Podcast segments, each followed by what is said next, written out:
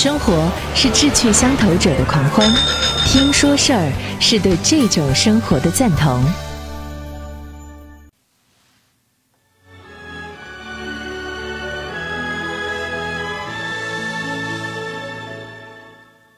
各位好，我是张瑞，今天我们继续探寻《山海经》到底是本什么书。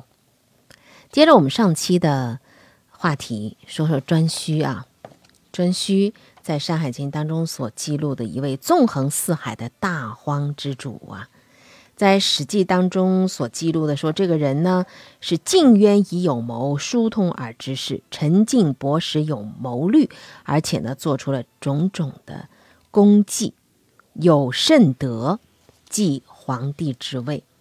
他不仅仅做了很多的这功绩，在家庭当中，他对子女的教育都是非常成功的。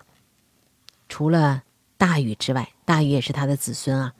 那个大禹治水的大禹啊，他的很多的这个后裔也都在《山海经》当中露过面。那么颛顼这些后裔们也的确是值得被记载的。比如说颛顼的玄孙羿，口字旁一个那个意思啊，羿，他呢身处世界的西极，掌管着星辰的运转。颛顼有一个儿子叫叔处。可以使唤虎、豹、熊等等的动物。他有一个子叫冠头，是后世的苗民的祖先。摁着地的那个犁啊，是他的孙子，本名叫火正，因为功劳很大，所以世人呢就称他为是祝融。我们前面说过，祝融呢有一个儿子叫长琴，啊，是著名的音乐家，音乐的创始人啊，就是来自于他。颛顼的子嗣还建立起了季虞之国、舒氏之国等等大荒之野，日月所入的地方，甚至生活着三面的不死人，啊，那都是颛顼的后代。如果说颛顼的子孙遍天下，这话也不夸张。所以由此来看呢，他自然会成为时代的主角呀。或许是最终厌倦了重生。也或许是跟着这个轩辕成龙上天一样，陈氏他留下他的是衣冠冢。总而言之，作为大荒之主的颛顼，他还有一个帝陵。《山海经》当中一次次强调着颛顼的帝陵。大致来说呢，就是说他和他的嫔妃们葬在物虞之山，也叫扶余之山啊。这个地方呢，物产丰富。山的附近有一棵没有枝叶，却是高达百仞的三桑树。山林当中呢，有蛇或者是人来守卫着。无论如何，我们看到这《山海经》所记录的颛顼，他的一生是完美闭幕的。福禄寿啊，全齐全了。那么按照呃。后世的那个儒家的学说里头的修身齐家治国平天下的理想标准，颛顼可以说是展示了什么是成功啊！大荒经如此重视颛顼，是在为某个人物立传吗？大荒经荒诞吗？或许因为我们打开它的方式不对，我们不妨来换个视角来看啊。山经、海经，它讲的是地理；大荒世界是在讲天上，是一本天文著作。如此再去看大荒经的主角颛顼，他的帝王人生，那可能呢就会顺理成章一些。在中国的上古时代，有用星星来纪年的方法，岁星运行到乙。对应蛇的这个方位的时候，就叫大荒落。在十二时辰的体系当中，乙时又名于中，戊戌之山的禹又名日雨。所谓的大荒，也许其实就是大芒啊，芒果的芒，就天上大放光芒的东西，耀眼的日月星辰。当我们抬头仰望天空的时候，是不是充满着好奇？宇宙是什么样子的？宇宙那些繁星当中，哪一颗星球之上有着和我们地球人类一样的生命的存在？天外有没有外星人？外星人长啥样？他们的文明进化到什么样的程度？我们像一个孩童一样仰望天空，在提出各种各样的问题的时候，其实跟古人仰望天空是一样的。因为没有人能够参透宇宙最终的终极的真实的面貌是什么。尽管我们人类不断在探索，谁能够参透大芒的启迪、修正立法，谁就能够成为天下之主。相传颛顼在呃当年是创造出了流传后世的历法的。春秋时期，秦人自认先祖是颛顼帝的玄孙女女修，所以他们奉行的历法就叫颛顼历。颛顼历本质上是一个天文历，也是中国的古六历之一。不同于其他时期那个物候历，它是仰观天象而制历的，定下一日之时在子时，一年之时在十月。一回归年是三百六十五点二五日，由此推想，颛顼或许是上古的时候一位非常成功的天文历法家。那么，《大荒经》主要介绍的是不是就是颛顼的天文成就呢？我们不妨再去回顾颛顼的生平啊。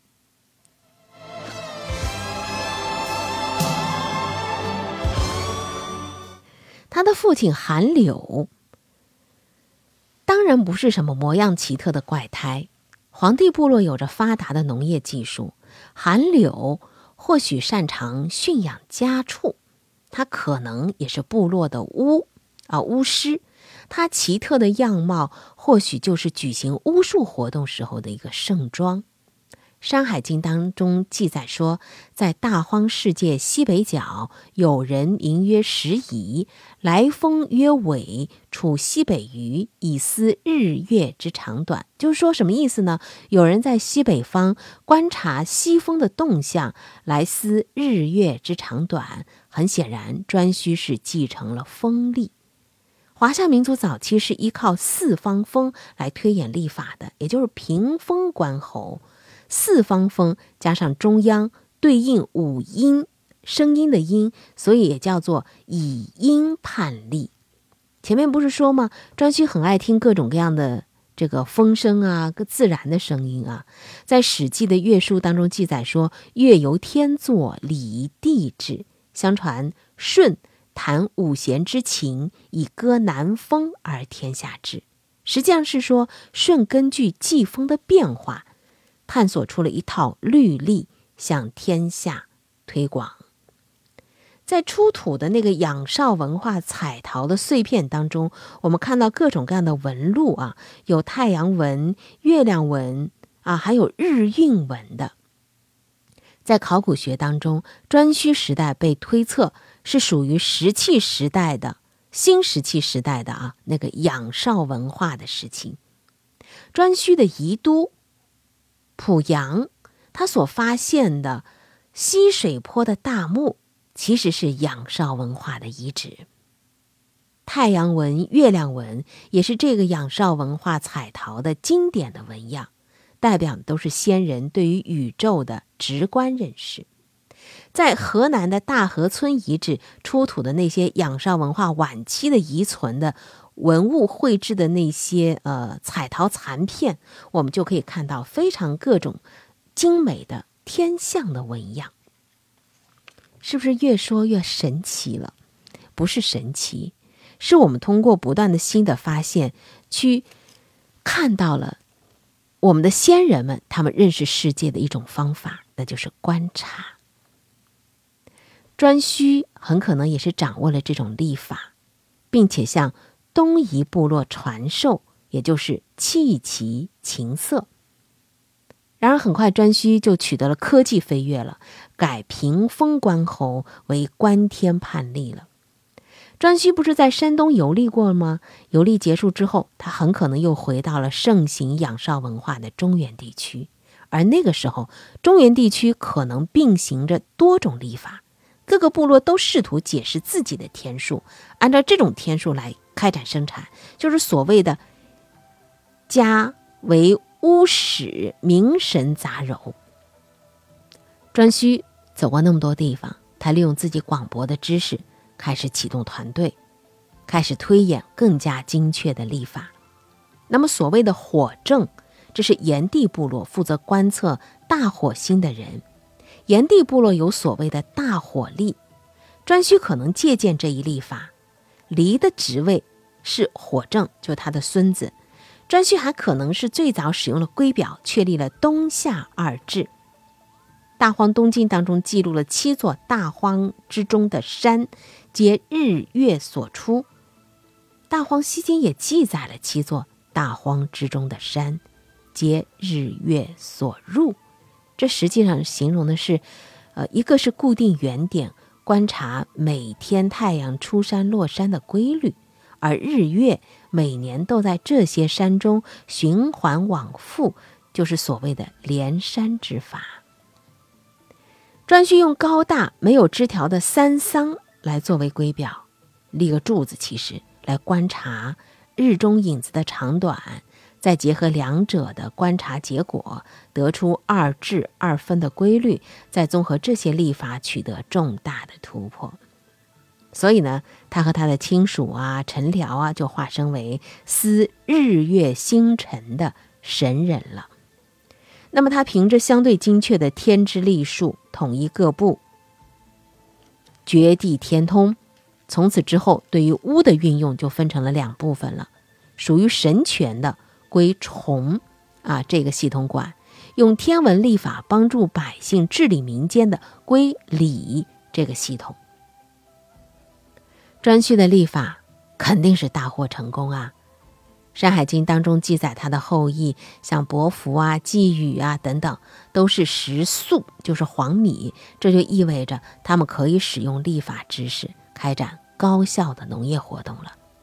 即便是唯一的吃肉的。苗民，他们也在自己生活的山上立起若木，以便开展立法观测。当然，也不是所有人都特别服颛顼的。共工他很有可能就是另一个类型的领袖了。他掌握了什么呢？治水、用水和降水的奥秘。所以，对颛顼的专权，他就发起挑战了，但最终是败北了。以观天授时，能带来当时的最强生产力。所以，颛顼的胜利就是明证啊。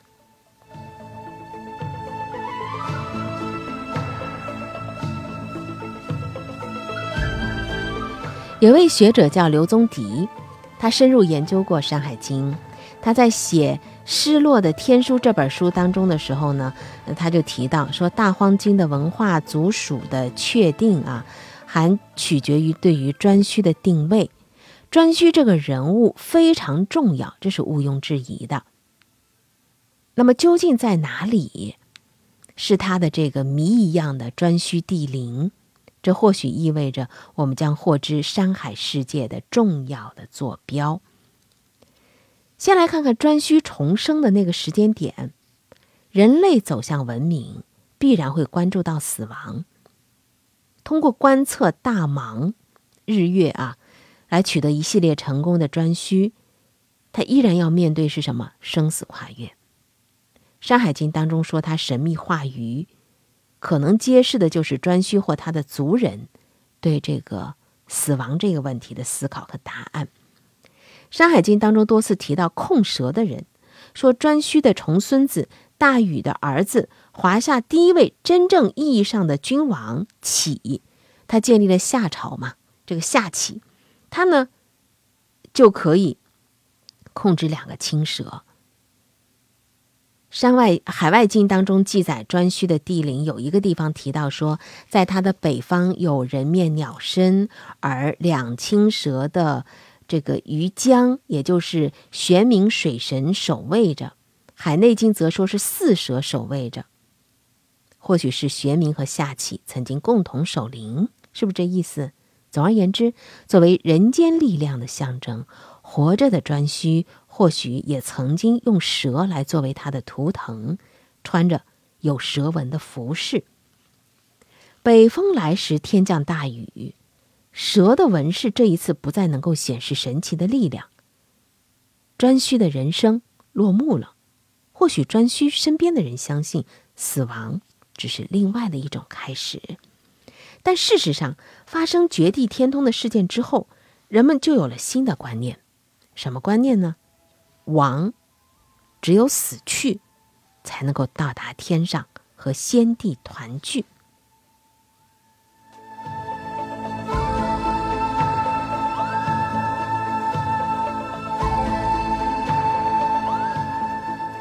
今天的河南的濮阳，历来呢都被认为是颛顼之需。在二十世纪八十年代，考古学者打开了位于濮阳市濮阳县城西南边的西水坡大墓，发掘出了仰韶文化时期的蚌器龙虎图案，离现在六千多年啊，在四十五号的。墓穴当中，我们刚才说到过，那个一米八四的大个的男性骨骸，由蚌塑龙、蚌塑虎左右侍卫着。在他的这个脚下呢，有一个用璧骨做的北斗星。璧者表也，古人相信这个使用璧来做圭表，能够量度好天文。这个。臂啊，就是一个古字旁，右边是一个自卑的卑，这个是指大腿股骨。那么北斗是天空当中非常重要的，就是大芒，北斗星指引方向的嘛。它又是拉着王者去周游宇宙的地车，所以你看它的下面有一个北斗。颛顼带着破解天空秘密的自豪。幻想着乘坐着青龙白虎拉着的地车，坦然迎接死亡的到来。但是他的族人们一定非常不舍得他离开的，也希望他的力量可以传承下去，在人间永续。好，鱼的力量就显现出来了。我们上集说过，这是一个记载的可以重生的帝王。按照今天的考古成果。在仰韶文化的器具当中，有一种非常典型的纹饰，就是人面鱼身纹，也在距今六千多年前出现。鱼，啊，多子，意味着强大的生育力，也暗示着某种永生的能力。或许先民们在安葬颛顼之前，通过某种仪式，把颛顼之能传递给他的某个后代。这个后代也就成了复生的颛顼。所谓偏孤的鱼，是否是指颛顼的继承人都是瘸子，或者至少装成瘸子呢？这个啊，呃，是上古这个巫的传统。据说大禹他也是脚是跛脚，所以后世有这个鱼步啊，可以来为证。就大禹的那个走路的样子叫禹步。虽然颛顼的名字在后世没有盖过皇帝的光芒，甚至还不及他的后代大禹啊，让更多的人耳熟能详。大禹治水，三过家门而不入嘛，孩子都知道，很显赫。但是我们透过《山海经》对于大荒世界的描述，我们真的是分明看到了一个人。一个纵横四海、决断天下的人物啊！一位尝试认知宇宙的大盲操控者，大荒世界第一人。